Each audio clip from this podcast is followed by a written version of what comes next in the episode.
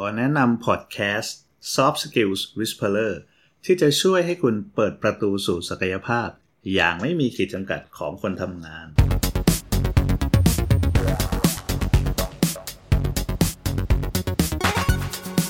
สวัสดีครับ ขอต้อนรับทุกคนสู่ช่วงเวลาของการ Up Skill ในการทำงานกับ Soft Skill Whisperer วันนี้คุณผู้ฟังอยู่กับผม เอก เอกศักดิ์ขาวสะอาด นักเขียนและ Career Coach เจ้าของเพจ Growing Your Career เพจที่ทำให้งานของคุณในวันพรุ่งนี้มีความสุขขึ้นนะครับ Soft Skill Whisperer EP นี้ครับ มาชวนคุยกันเรื่อง ยอดฮิตในช่วงปลายปีนั่นก็คือ เรื่องการปรับตำแหน่งนั่นเอง อย่างที่เกริ่นไว้ในชื่อ EP ครับ ต้องคุยกับนายตอนไหนและคุยอย่างไรถึงจะได้อย่างที่ใจต้องการ ก็คือได้ปรับตำแหน่งนั่นเอง ทีนี้ก่อนอื่นขอพูดเรื่องการปรับตำแหน่งก่อน หลายๆ คนนะครับ ผมเชื่อว่าเกิน 90%แหละอาจจะคิดว่าการปรับตำแหน่งนั่นหมายถึง การปรับเงินเดือนด้วยเนาะได้ขึ้นทั้งตำแหน่งได้ขึ้นทั้งเงินเดือน หรือว่าบางที่อาจจะมีเรื่องของ job grade ก็คือขึ้น job grade แต่ว่าตำแหน่งงานอาจจะเหมือนเดิมก็ได้ เช่น อาจจะเป็น specialist เหมือนเดิม ไม่ได้ปรับขึ้นเป็น manager แต่ว่ามี job grade ที่เปลี่ยนไปนะครับแต่ว่าในที่นี้ต้องบอกว่ามันแล้วแต่บริษัทเนาะว่า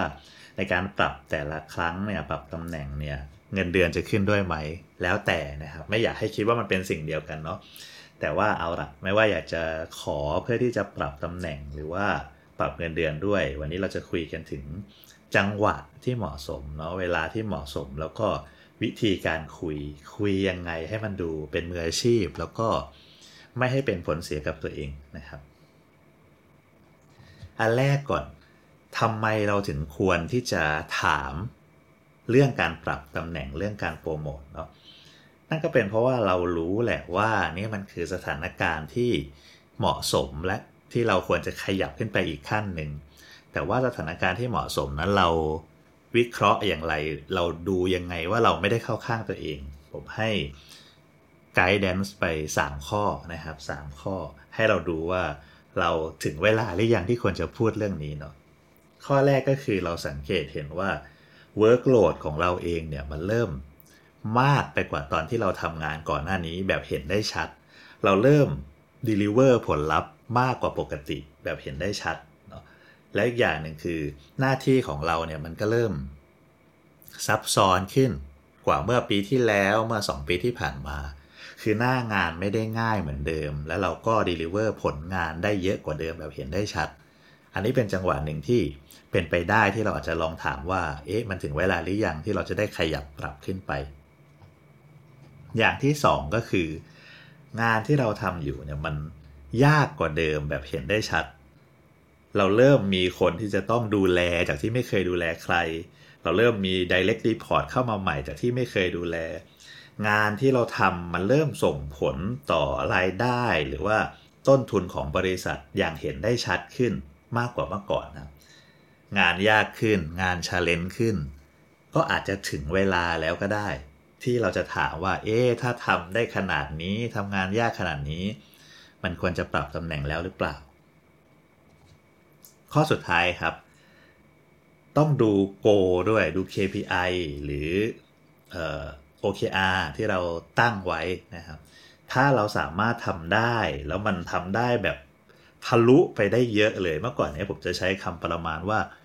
ใช้มือข้างที่ไม่ถนัดข้างเดียวก็ยังสามารถไปสู่เป้าหมาย หรือไปได้เกินเป้าหมายได้ นั่นหมายความว่าตำแหน่งปัจจุบันเนี่ยไม่เหมาะกับศักยภาพที่คุณมีแล้ว จังหวะเนี้ก็น่าจะสามารถถามหาได้ครับในเรื่องของการปรับตำแหน่ง ทีนี้เมื่อรู้แล้วว่าโอเค งานก็เยอะงานก็ยากนะครับ สามารถทำได้เกินเป้าหมายแล้ว แล้วถามตอนไหนถึงจะดีล่ะ ถามตอนไหนถึงจะดี อ่า เดี๋ยวผมให้ไกด์แดนซ์กันไปเนาะ ข้อแรกคือคุณต้องดูผลงาน performance ของบริษัทด้วย คือถ้าบริษัทสามารถทำผลงานในเชิงตัวเลขได้ดี ยังคงได้กำไรยังคงเติบโต อันนี้คุณถามได้ครับ แต่ว่าถ้าบริษัทขาดทุนถึงจังหวะที่จะต้องลดคอสถึงจังหวะที่จะต้องอออย่างร้ายแรงก็คือเอาคนออก ก็อาจจะไม่ใช่เวลาที่เหมาะสมที่เราจะคุยเรื่องนี้กันเนาะแล้วถ้าคุณถามไปมันก็อาจจะส่งผลเสียต่อตัวคุณเองด้วย ข้อที่ 2 ก็คือคุณต้องดูว่าไอการโปรโมทของคุณเนี่ยมันทำให้สถานการณ์ของหัวหน้างานของคุณมันดีขึ้นไหมคือถ้ามันเป็นผลงานของเขา เขาเองก็อยากจะหาคนโปรโมทเพื่อตัวเองจะได้เติบโตต่อไป หรือว่าอยากจะให้หัวหน้าของเขาอีกทีเห็นผลงานว่าเขาสามารถสร้างคนขึ้นมาได้ อันนี้ก็อาจจะเหมาะสมครับต้องดูดูจังหวะด้วยเนาะดูมูดของหัวหน้างานของคุณด้วย อีกข้อหนึ่งก็คือคุณต้องดูไทม์ไลน์ของตัวเองด้วย เช่น ถ้าคุณเพิ่งปรับตำแหน่งมาเมื่อปีที่แล้ว แล้วจะมาถามหาการปรับตำแหน่งอีกครั้งก็อาจจะไม่เหมาะ หรือถ้าคุณเพิ่งได้งานใหม่ ชิ้นงานใหม่ project ใหม่แล้วคุณก็ยังไม่ได้โชว์ให้ใครเห็นเลยว่าคุณสามารถ ทำมันได้ดี หรือว่าสามารถทำให้เห็นได้ชัดว่างานเนี้ยไม่ไม่คณามือหรือว่าศักยภาพคุณมันมากกว่านี้ ก็อาจจะยังไม่ใช่จังหวะที่คุณควรจะถาม นั่นหมายความว่า จังหวะที่คุณเปลี่ยนตำแหน่งมาเนี่ยก็ควรต้องทิ้งระยะไว้ประมาณหนึ่งต้องโชว์ศักยภาพให้เห็นแล้วประมาณหนึ่งหรือว่าถ้าได้โปรเจกต์ยากๆมาเนี่ยก็ควรจะดีลิเวอร์ไปได้แล้ว นั่นถึงจะเป็นจังหวะที่ดีที่คุณควรจะถาม ไม่ใช่ยังอยู่ระหว่าง ที่หัวหน้าเองก็ยังไม่เห็นศักยภาพที่แท้จริงของคุณ ถ้าอย่างนั้นไปถามตอนนั้นก็จะมีผลเสียมากกว่านะครับ ไม่ใช่ผลดีเนาะเอาล่ะ ทีนี้ถ้าคุณคิดว่าทุกอย่างเนี่ยมันสมเหตุสมผลแล้ว มันเป็นจังหวะที่เหมาะที่ควรแล้ว แล้ววิธีในการถามล่ะ ควรจะเป็นอย่างไร ข้อนี้สำคัญเหมือนกันนะครับ อย่างที่บอกเนาะ การสื่อสารในเวลาที่เหมาะสมด้วยวิธีการที่เหมาะสมเนี่ยมันก็เป็นคุณสมบัติหนึ่งของคนที่จะก้าวไปข้างหน้าเหมือนกัน เพราะฉะนั้นถ้าคุณเลือกวิธีที่มันดีเนี่ยก็อาจจะทำให้หัวหน้ามองว่าคุณมีความเป็นมืออาชีพนะครับแล้วก็ professional พอสมควร จากประสบการณ์ของผมเองเนี่ยรู้สึกว่าการที่คุณนัดหมาย meeting หัวหน้าเพื่อที่จะถามเรื่องนี้เพียงอย่างเดียวเนี่ยค่อนข้างจะสร้างความกระอัก กระอ่วนทั้งสองฝ่ายนะครับ แล้วก็มันคุยกันได้สั้น มันไม่สามารถคุยได้นาน เพราะเขาก็จะตอบแค่ว่าเออคุณจะได้ปรับหรือว่าไม่ได้ปรับหรือไม่ก็ตอบกลางๆ แล้วเราก็ไม่รู้จะอยู่ในห้องกันทำไมต่อ เพราะฉะนั้นวิธีที่ผมแนะนำก็คือ มี 4 จังหวะครับ จังหวะแรกก็คือให้คุณเตรียมงานครับ เตรียมงานที่คุณถูกสั่งมา หรือว่ามันถึงเวลาแล้วที่คุณจะต้องนำเสนอเนี่ย ก็คือเตรียมด็อกิเมนต์เหล่านี้ Presentation เหล่านี้ แล้วก็นำเสนอหัวหน้าครับ เพื่อให้เขารีวิวตามปกติ เหมือนที่คุณทำงานตามปกติเลย แต่ต้องบอกว่างานชิ้นนี้เนี่ยคุณต้องทุ่มเทนิดหนึ่ง เพราะว่านี่มันคือ the right moment อะ มันคือ moment of truth ที่เขาจะสัมผัสได้ถึงความเก่ง ความดี ความเป็นมืออาชีพของคุณอะ เพราะฉะนั้นงานชิ้นนี้คุณต้องทำแบบเกินร้อยหน่อยเนาะ แล้วก็พรีเซนต์ไปครับ แล้วก็ถามหารีวิว หลังจากมันผ่าน stage นั้นไป stage ที่ 2 คุณถึงค่อยเริ่ม หาจังหวะครับ แล้วก็พูดคุยถึงช่วงเวลาที่ผ่านมา อาจจะครึ่งปีอาจจะ 1 ปีว่าที่ผ่านมาคุณ deliver อะไรไปบ้าง มีงานอะไรบ้างที่คุณทำได้สำเร็จ มี feedback ดี ๆ อะไรบ้างที่คุณได้รับจากเพื่อนร่วมทีม หรือว่า แม้กระทั่งตัวหัวหน้าเองในการ remind นะครับว่าเขาอาจจะพูดแล้วอาจจะจำไม่ได้ก็ได้เนาะแล้วก็อาจจะเป็นผู้บริหารที่เคยชมคุณคุณก็ว่าไปในผลงานที่ผ่านมานะครับ ถัดจากนั้นแหละก็เริ่มพลิกกลับมาที่ตัวเราแล้วว่า อันนี้คือสิ่งที่เราสร้างผลกระทบหรือว่า Impact ให้กับบริษัทได้เนาะในตำแหน่งที่เราอยู่ ซึ่ง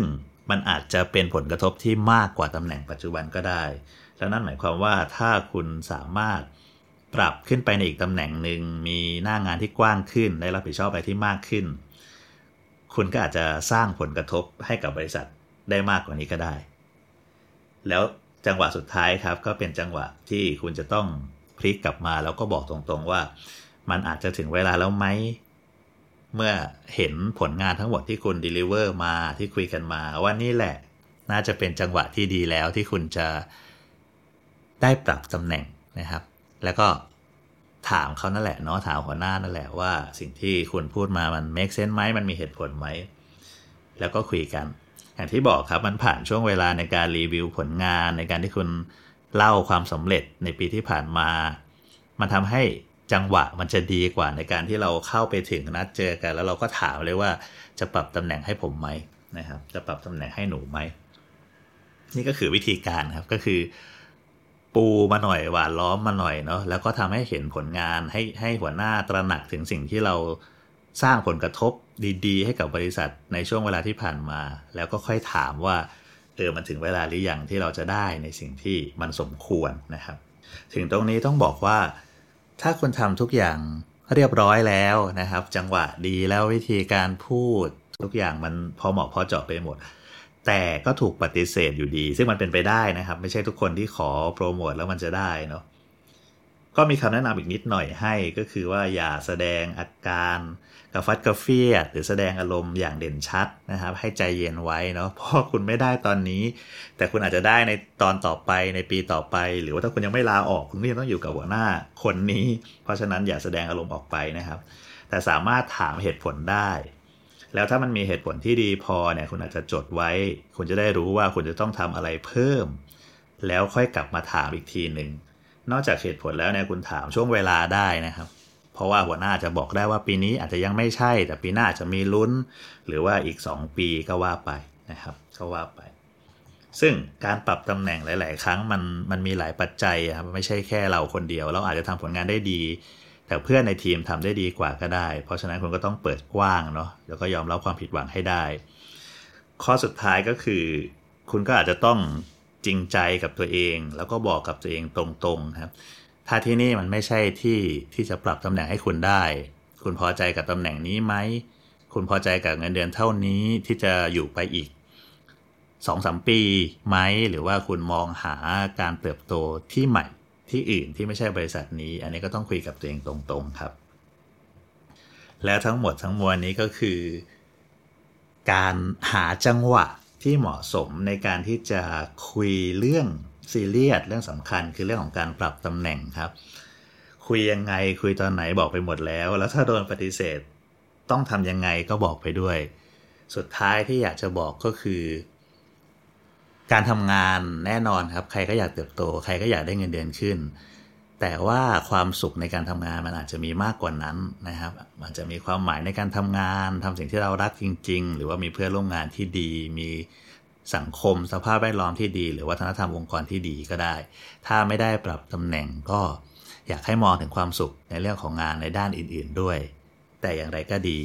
เป็นกำลังใจให้ทุกคนได้ปรับตำแหน่งอย่างที่หวังนะครับ อย่าลืมนะครับว่า การสะสมความรู้เพียงอย่างเดียว